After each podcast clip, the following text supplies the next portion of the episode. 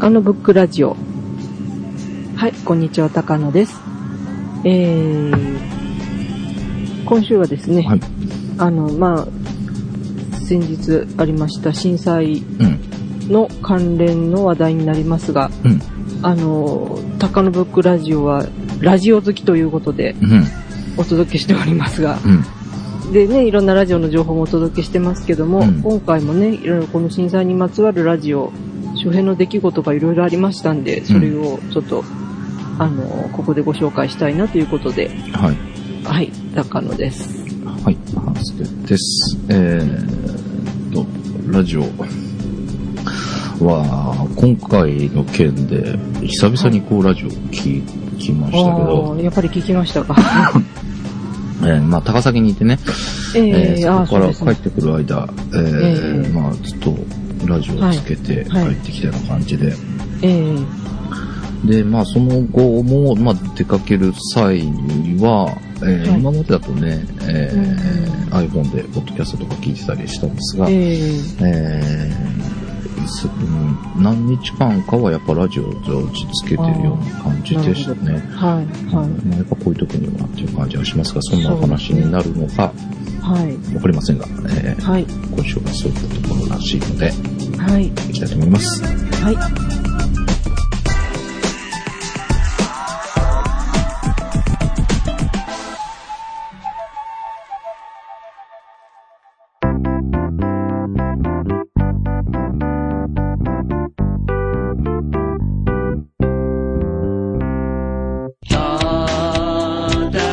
ただいま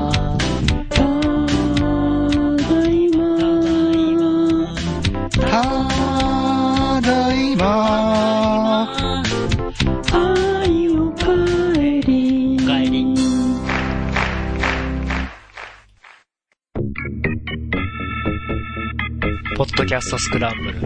ただいまは、毎週土曜日配信。ブラックスコーバー、予測、不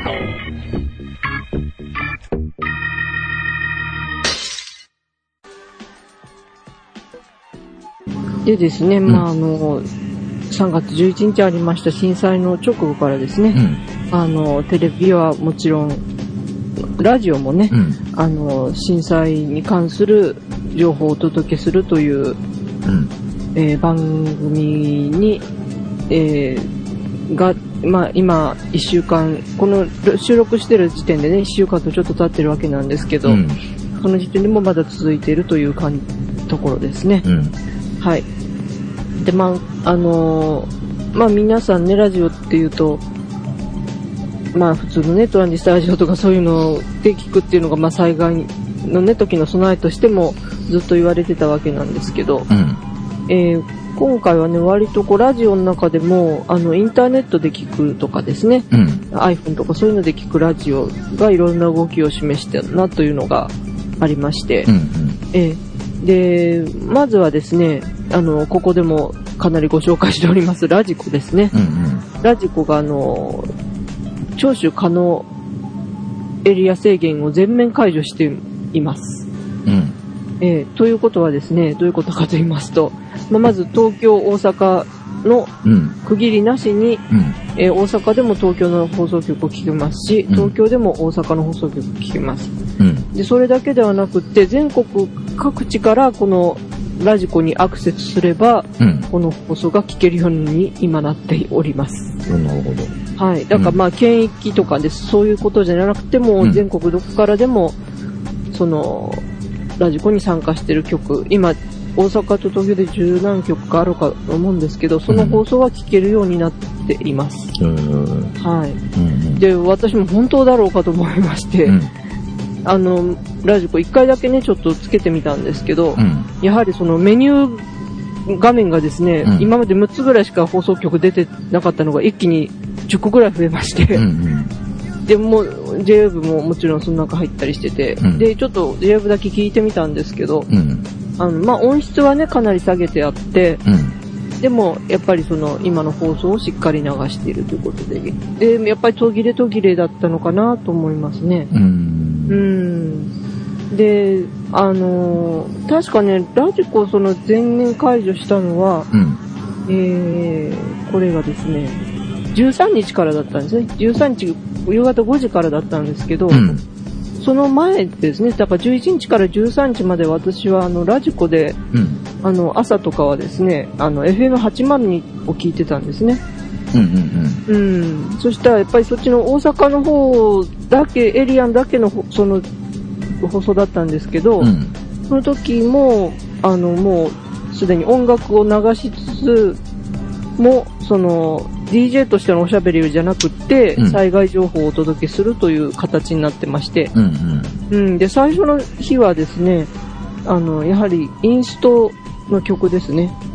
インストでもかなりクラシック寄りの曲が、はい。分かりが流れて、うん。まあ、だいたい15分か、そこいらへんうちに、あのーニュースが流れるというのをずっとやってまして、うん。うん。で、その次の日になりなりましたら、今度はあの、洋楽がかかるようになってきまして、ほう。うん、あの、洋楽でもね、割とこう、どういうんでしょう。今回よくかかってますけど、マイケル・ジャクソンの曲とかですね、うんうんスティービー・アンダーの曲ですとか、ああ、はい。うんうん。まあでも最近のヒット曲の中でも、割とこう、明明るくっていうか、うん力強い感じのですうん。ね、うん。うん、そういったものがよく、まあクイーンとかですね、あとは、うん、あの、でも、あの、ガガレディー・ガガとかも流れてましたへし、え。うん、うんそういったものがどんどんかかるようになってきて、で、うん3日目ぐらいになったらやっと日本の邦楽が流れるようになってきたんですね。うん。うん。で、まあこれ j ブに関してもそうでしたし。うん。あの、j ブは本当最初は、インストでも本当どういうんでしょう。あの、ブライアン・イーノとかじゃないですけど、本当静かなのばっかりかかってて、うん。うん。なんかそ、それで、あとニュースをお伝えするっていう、本当そういう形でしたね。へえ。うん。で、あの、だからまあ、最初の頃はね、そういう報道としての役割があったし、あと、東京のえ j 部に関しては、うん。あの、災害協定っていうのが結ばれてますので、うん。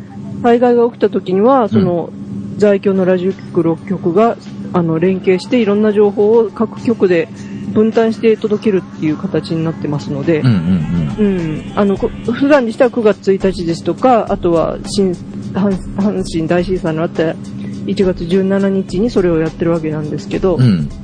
今回はもう、発生当時からそれになりまして、うん。まあ、それを流してる間で、その、とても静かなインスト曲をかけてるっていう。え、その6曲が協力した場合っていうのは、どこかけても同じもんが流れてくるの？うん、たあの、災害、その災害で、あの、東京電力とか、うん。そういった時を流そ東京電力とか東京ガスとかからの情報、流す際はそういう風になってたようですね。あの、一人アンカーの人がいて、うん。で、その、次は東京電力さんお願いしますとか、が東京ガスさんお願いしますっていう風に情報を言う言ってる段階は、うん。多分各局同じだったと思うんですよ。ああ、はいはいはい。うん。それで、まあ、それが終わったら、その、例えば j 部だったら音楽を流してるとか、うんうん、あと、日本放送だったら違う情報を流してるとかいう風になってたみたいなんですけど。あ、なるほどね。あのー、例えば東電さんに何回もええそういう話をしてもらわなくてもいいように、ええそういう。1時間とか、まあ、そういう時間を機にね、うんうん。そういう曲流して、その、あとは、あまり、J、DJ 的なおしゃべりじゃなくて、うん。音楽とその情報だけっていう形でしたね。うん、なるほどね。で、3日目からやっと日本のね、音楽がちょこちょこ流れ出したというところで、えーじゃあそこら辺は足並みが揃ってたような感じだった割合揃ってたんですよ。しかもあの、うん。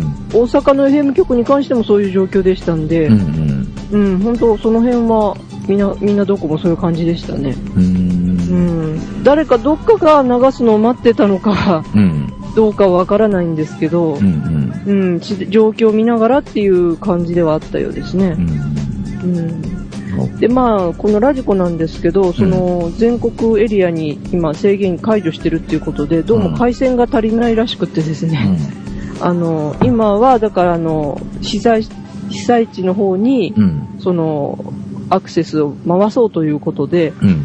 あの、まあ、あの、何も被害が出なかったところからのアクセスは遠慮してくださいっていうことをしきりにアナウンスしています。うんうんはい。まあ、ね、あの、私たち、私みたいに関西の人間が東京のラジオ局聞いたりとかいう興味はあるかと思うんですけど、うん。うんうん。あの、あくまで被災地のためにということなので、うんうん。あの、なるべくラジオが聞ける人はラジオから聞いてくださいっていうことをね、うん。あの、呼びかけております。うん。はい。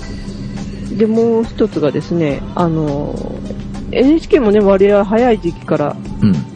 こう、ラジ、ラジオ、テレビと、テレビをニコニコ動画とかね、うん。あの、ユーストリームで流したり、あとはラジオはストリーミングを今でもやっています。うん。うん。はい。あの、NHK ラジオの、えっ、と、第一放送のサイトでライブストリーミングをやっております。うん。はい。これ本当、なんかね、その日からもう流れてるような感じでしたので、とっても早かったんですけど。うん。でね、あの、今回の11日だったんですけど、うん。あの、私、あの、いあの、鎌倉に友人がおりまして、うん。その友人のことが心配になりまして、やはりちょっとメール送ってみたりしてたんですけど、うん。そしたらなんと彼女はですね、あの、うん銀座のギャラリーにおりまして、うん。で、ま、その日ちょうどね、あの、ギャラリーにちょっと挨拶行ったりとか、そういういろんなお話をしに行く日だったようで、はいはい。その銀座のとあるギャラリーで揺れを体験したというところでう、んで、もう、その日はそのギャラリーに泊まって、ということになったんですよね。へうえ。ん、それでまあその、携帯にしたんですけど、うんそのギャラリーの人がわざわざ私の方に、ギャラリーのパソコンからこう、メールを私の方に送っていただいたりして、はいはいはい。まあ、安否確認というか、うんそういうことをしたわけなんですけど、その時にね、あの、ギャラリーってなんか、やっぱり、テレビとかラジオ置いてないみたいなんですね。うんうんうんうん、で、テレビもラジオも見れないから全然情報入ってこないんですっていううん。メールが来たので、うん。もう私は早速その NHK がそういう配信してるよっていうことをうんうん。ですね、ラジコも教えましたし、その、ニコニコ動画とかユーストリームもやってますっていうことをうんうん書いて送ったら、うん。うん。あの、あ、見れる、見れて、あの、ネットは繋がってたみたいなんでね、うんうん銀座の方はね、うん。うん。あの、それが見れましたっていうことで、なん、まあ、なんとかお役に立ったみたいなんですけど、うんうん。うん、まあ、本当のね、被災、本当、本当っていうか、こう、とっても被害の激しいところで、うん見るっていうのもありますし、その周辺でね、その近くで、そういう情報を得たいって方もたくさんいらっしゃるかとまあ思うんで、ね。そうでしょうね。都内は電車止まっちゃったりとかっていうことですからね、はい何事かっていうことになるでしょうからえね。えはい。まあ、原発のこともあり、停電のこともありって、本当いろんな情報が今求められているので、うん。うん。その辺をね、あオープンにするためにも、こういうすごい早い措置っていうのはね、うん。今回本当見てて、その辺はいいいいことというか、うん。まあ、その、そういう対応はすごく良かったと思いました。はい。ええで、まあ、この NHK ラジオなんですけど、今私が家で弾いて聞いております有線でもね、うん。NHK ラジオが流れている状況ですね。うん。はい。で、NHK ラジオに関してはですね、まあ、あの、一つ全国版の放送っていうチャンネルがあるんですけど、うん。えまあ、有線って地域ごとになってるんですよね、一応。うん。北海道とか各県ごとになってるので、うん。あの、その各県ごとに、あの、地方放送を流してるチャンネルっていうのも割り当てられてるようでしてう、ん。うん、まあ私のところだったら関神戸ですね、神戸の、えー NHK ラジオが聞けるといううん。チャンネルもここで受信することができてます。うん。えーまあ私も一応確認しましたら、そういう風に流れてきてましたんうん。うで、ん。はい。こうやってね、あの、なんかサービスの垣根を越えて今回実現してることが多くって、うん。うん。まあその辺事前に話し合われてたのか、ね、今回起こってから決められたのかよくわからないんですけど、うん。うん、その辺はとてもね、これからもやっていったらいいことだなといううん。のは思っております。まあ、本当に被災した方がね、どういう手段で、あのーそれを聞けてるのかどうかっていう疑問はすごくあるんですけど、うん。あの、できるだけね、その可能、可能性を広げるというか、うん。情報を得る可能性を広げる意味ではね、こういう試みを本当、どんどんやっていってほしいなと思います。そうですね。まあ、はい。ね、現地に入って支援されるような方なんかではもしかしたらそういうのを使って情報を得なね。がらとかいう作業をされる方もいらっしゃるかもしれないですしね。まあでも今回本当早かったよね、こういう対応ね早かったですよね。ううんん。で、自分たちが思いもよらなかったような、例えばね、ラジコが制限エリア全部解除しちゃったとかう、ん。うん、あの、ユーストリームで NHK ラ、NHK のテレビが見れるとかですね、うんうんうん。思いもよらなかったような連携があったりとかして、うんうんうん、本当その辺はね、今回、うん、驚いた点ではありました。うん。はい。で、まあ、あとはですね、iPhone でお聞きのラジオを聞いてる皆さんは、皆さん入れてらっしゃるかと思うんですけど、うん。アイコミュラジという、うんあの、地域 FM 局ですね。あのはいはいはい。、コミュニティラジオと呼ばれるラジオ局が聞けるアプリがあるんですけど、うん。まあ、それ普通はね、あの、お金取ってるそうなんですけど、うん。あの、有料だそうですけど、今回の期間だけうん無料になっております。はい。で、まあ、これね、私今これを結構朝は中心に聞いちゃってるんですけど、ほうほうん、これはね、あの、これまで音質もそんなに変わらず、う。うん。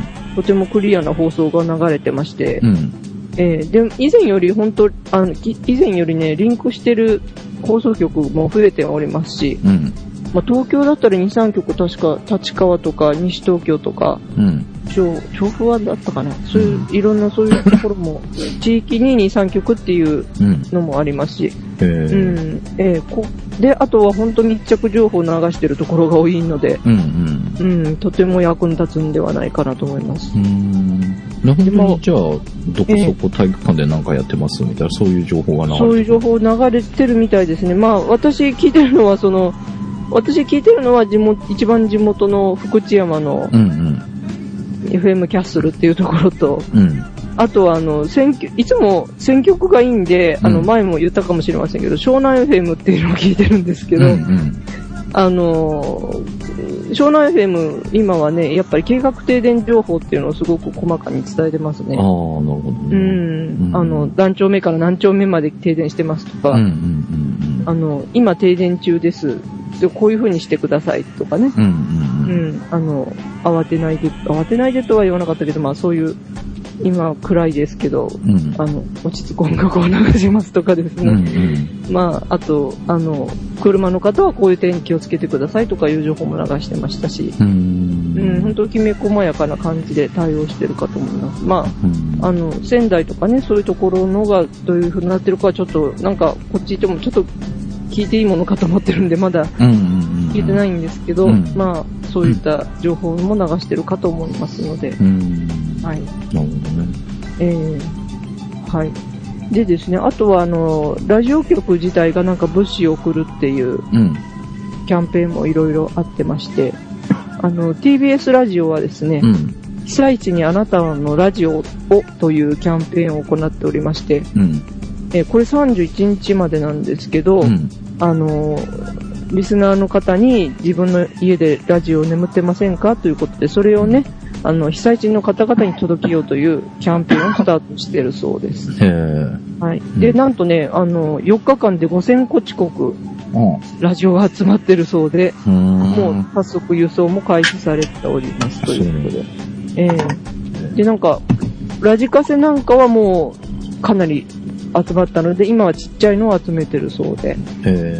はい。うん、で、あのー赤坂にね、うん。赤坂、TBS ラジオ赤坂にありますけども、うん。え、それ、そこに持ち込みという形だそうで、ええまあ、ちょっとこの放送が流れる期間のちょっと終わってるかもしれないんですけど、まあうん3月に、今のところは3月27日までといううんうん。期間となっておりますね。へえ。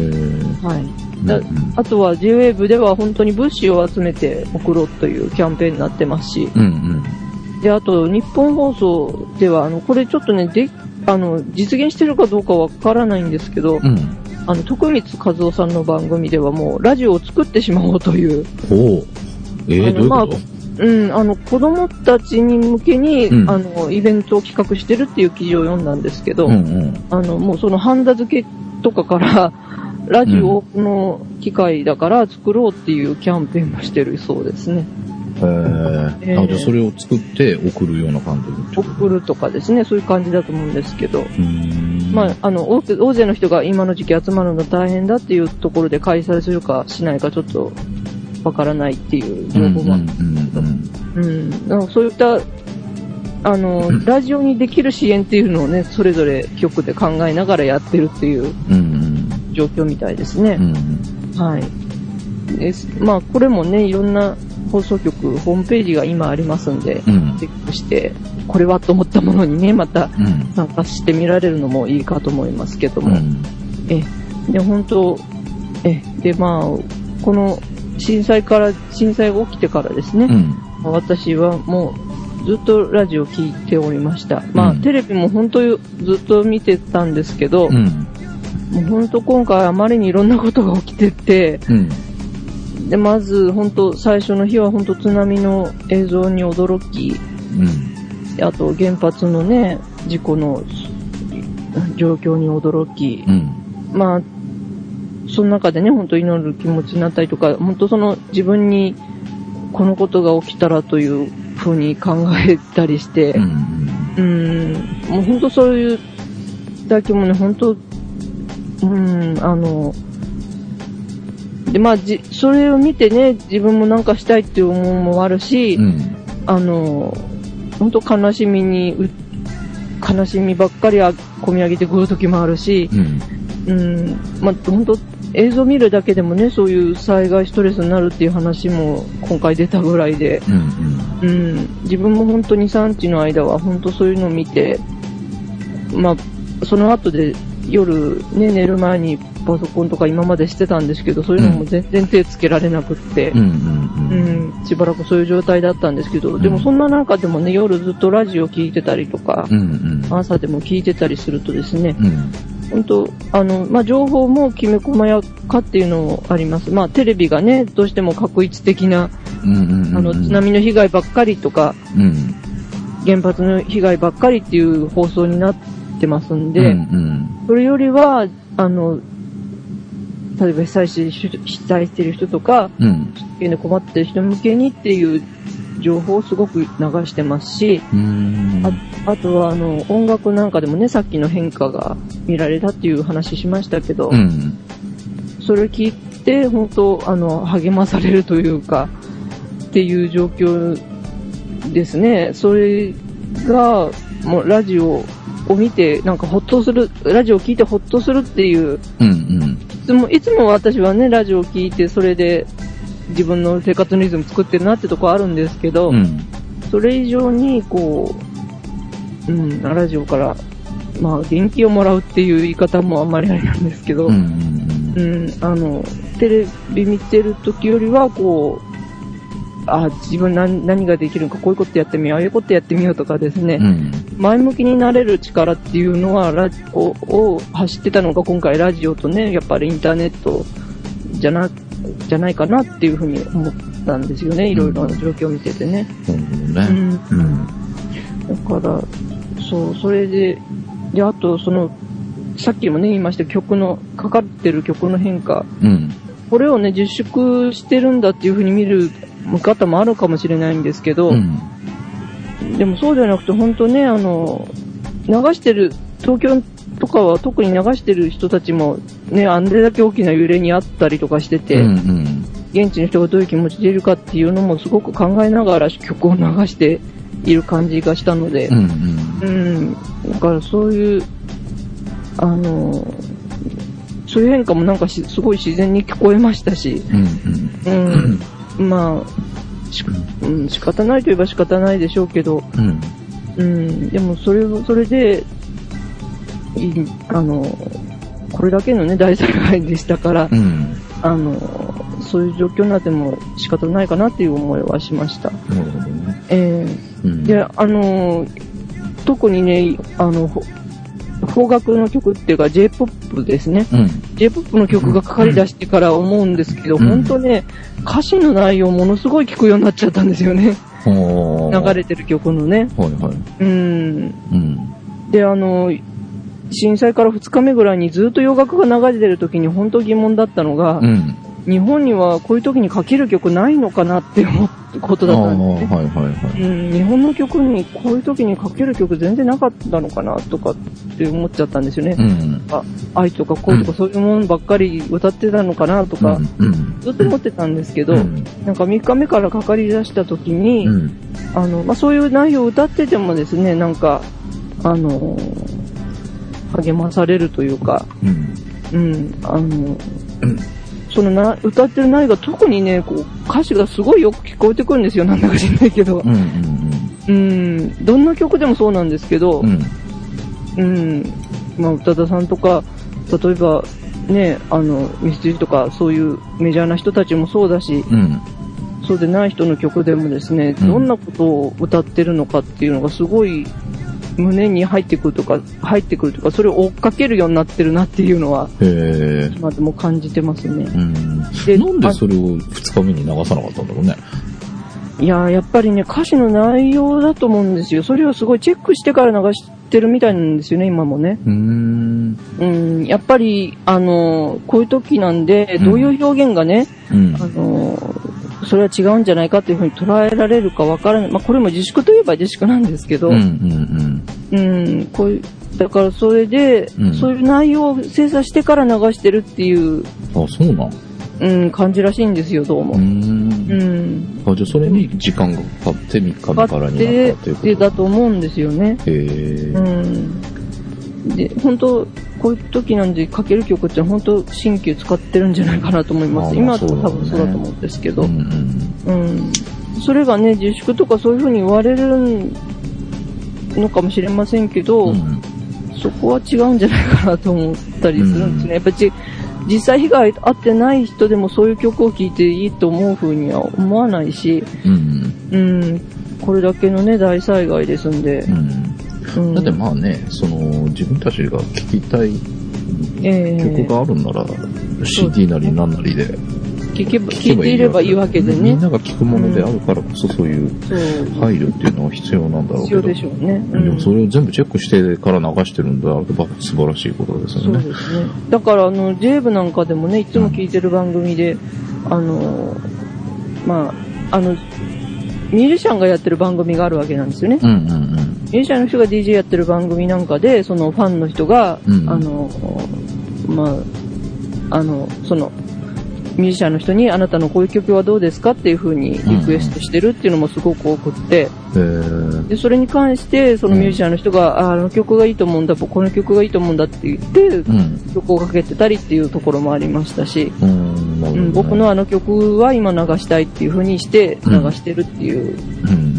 番組もありましたんでうん。、だからそこは本当今もチェックしっかり入ったものを流してるんじゃないかなと思いますけどね。うん特に大きいところではね。う。うんん。だからね、その、まあ、歌の力というか、うんまあ歌の力なんて言うとね、去年の紅白のテーマみたいですけど、うんまあ、そうではなくってね、あの、なんかどんな言葉もね、どうしてもやっぱり今の状況に結びついてしまうっていうのがあるんですけど、うん。それがいいか悪いかはともかく、でもそこで、その曲を聴くことによって少し安心できるとか、うん。あの、前に向かっていけるっていうことだったら本当、うん、ラジオはいいメディアなんだなと、それ、そういうのを伝えられるっていうだけでもいいメディアなんだなっていうのは思いますね。なるほどえまあ、僕は、帰りにずっと聞いてて思ったのは、ええあの、テレビとかっていうのはほとんど見れない状態だったんですはいよね。はい。ああ、そうです。うんで、高崎でこう時間潰してる時にちょっと一見お店行って、えー1、2時間いたのかな。その間はちょっとそこのテレビを見させてもらったんだけど、ええそれまでがラジオをまず、えはいー聞いていて、で、うんそこで初めてそのテレビのその衝撃映像的なうん状態になっているうん。被災地の様子を見て、はい。えーまあ、もう目が離せないというか、ええ。何が起こってんだかわけわかんないみたいな、まあそれこそパニック状態な感じでこう、見てたんですけど、で、今度そこから離れて、また映像がない状態でラジオを聞きながら帰ってきたわけですが、うん。もうラジオの方やっぱ映像がない分ね、その、はい。リスナーに対してこう、一生懸命励ますというか、応援そうでするというか、こう、投げかけてる感じで、えこはい。う、配信している感じはしたんですよね。えだからやっぱりそれが本当に被災地でも、まあ被災地で聞けてるともちょっと思いづらいんですけど、まあ、えまあ都内とかでもね、えー、こう電車がなくなって帰れないとか、もしかしたらその一人でね、はい。えー電気が来ない中、ラジオ聞いてる人たちにとってはすごく力になるんじゃないかなと思っては聞いてたんですけど、はいはい。やっぱりそのテレビと違って停電になってもね、そういううん。ちゃんとした災害用に置いとけば電池で僕もあれば聞けるっていうのはやっぱり大きな、ね。強いメディアにはなってくるでしょうからね。うん。まあ、そういう意味では、あと映像がないっていう分、そういう、こう、ええ聞いてる人に、なんて言うんだろう、問いかけるというか、話しかけるというか、そういうところが、えこう、緊急事態を乗り切るために、すすごく力になるメディアだなっていうのを改めてね、はい思いましたけどね。まあ、でもなんか、いろいろと動きが早くて、はい。びっくりしましたが。そうですね。で、まあ、いこういう状況をね、いろいろ思うににつけてですね、うん。うん。あの、メディアの中でね、ラジオって、こういう放送メディアの中では一番古いもんじゃないですか。うんうん。ラジオ放送から始まってテレビが始まってっていうことで、うんその一番古いラジオとね、うんその一番新しいインターネット媒体っていうのがね、うんうん。今そういう災害現場ですごく威力を発揮してるっていううんうん。状況がね、すごくいいことにね、向かえばいいなっていうのを思う、思いますね。うんうん。うん、あの、ね、で、あの、さっきも言いましたけど、うん。その各局、同じ放送、同じような放送じゃなくって、うん。別々の情報を流すことによって、うんあの、他チャンネルというか、うん。そういうものをフルに利用してたのがラジオですし、うん。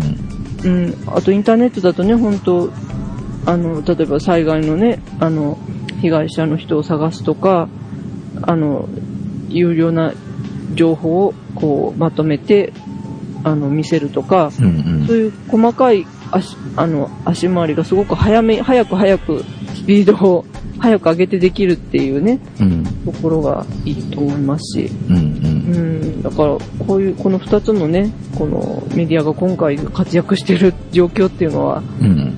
うん、これからもね、私たちの知恵というか、武器として、うんあの、使っていかなきゃいけないところじゃないかなって、本当いつも思いながら、うんラジオ聞いてます。なるほど最近はね。はい。はい。ということで、えーと僕は普段なかなか聞かないんですが、ええ今回改めてそのラジオの良さみたいなのをね、はいちょっと実感したような感じでございます。はい。えーまあ、いろいろ、それぞれができることっていうことでね、まあテレビにしてもラジオにしても、まあインターネットのサイトにしてもいろんなところではいできることっていうのが今、刻々と動いてる感じがしますうね。ん。まあラジオもでも頑張ってほしいですね、こ本当頑張ってほしう、い。ラジオ離れというかね、ラジオってええ今後続いていくのかどうかみたいなね、ちょっとところになってましたからね。ううんん。この度、本当これでね、みんなの役に立てば、ラジオ残していこうよっていうかね、うん。あの、盛り上げていこうよっていう機運が本当高まると思うんで、うん、多分それに支えられたっていう人いっぱい出てくるでしょいっうからね。ぱいいると思います。だから、うん。今回、ラジオ聞いててね、初めてメールしましたとかね、うん。そういう人たちもよく聞きますんでね。えうん、だから、本当ラジオ必要な、まだまだ必要だよっていうところがね、広がっていくんではないかと、私はうん。うん。明るい希望を持ってるわけなんですけど ねラジオ好きとしては。えはい。ということで、まえはい。あ、頑張ってくださいという感じでございますそうですね。はい。はいということで、えー、高野僕ラジオ今回は震災とラジオということでお届けいたしました。えーはいお届けしましたのは半助と。はい。えー、皆さん、まだまだいろんな状況ありますけども、乗り越えていきましょう。高野でした。ではまた来週。